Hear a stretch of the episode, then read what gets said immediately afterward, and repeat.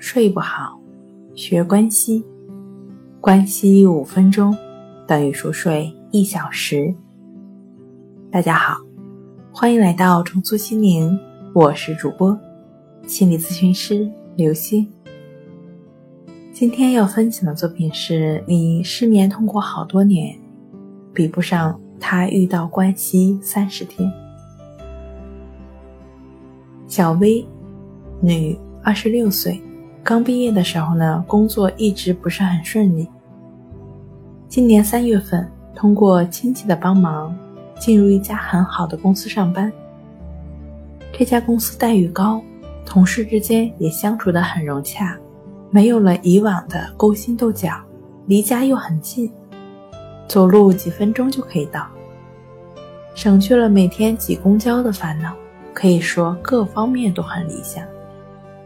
但唯一的缺点，这份工作需要早班，上十二小时，休三十六小时。刚开始的几个月没觉得有什么问题，心想，毕业这几年总算找到了稳定的工作，再也不用四处面试，每天早起挤公交了。但好景不长，一次同学聚会，大家本来聊得很开心。不记得哪个同学开玩笑说了一句：“听说总上夜班对身体不好，时间长了生物钟会乱，调不过来，到时候晚上想睡都睡不着了。”就这一句话，他的心里像是沉进了一大块石头。尤其是轮到自己上夜班的时候，本能的去排斥，想和同事换班，但也不能每次都换吧。总觉得熬夜对身体不好，可是又不舍得辞职，就这样纠结着，几个月下来，情况越来越严重。他自己也知道，其实上夜班也不累，无非就是有事情的时候处理一下，没什么事情的时候呢就睡觉。自己是心理问题，不会自我调节，又爱钻牛角尖，所以一时放不开自己。担心熬夜会让自己得各种病，害怕死亡。他每天都会失眠，一躺在床上就会不自觉地想起同学说的话。时间长了，生物钟会乱，想睡也睡不着。结果，越是害怕，就真的睡不着了。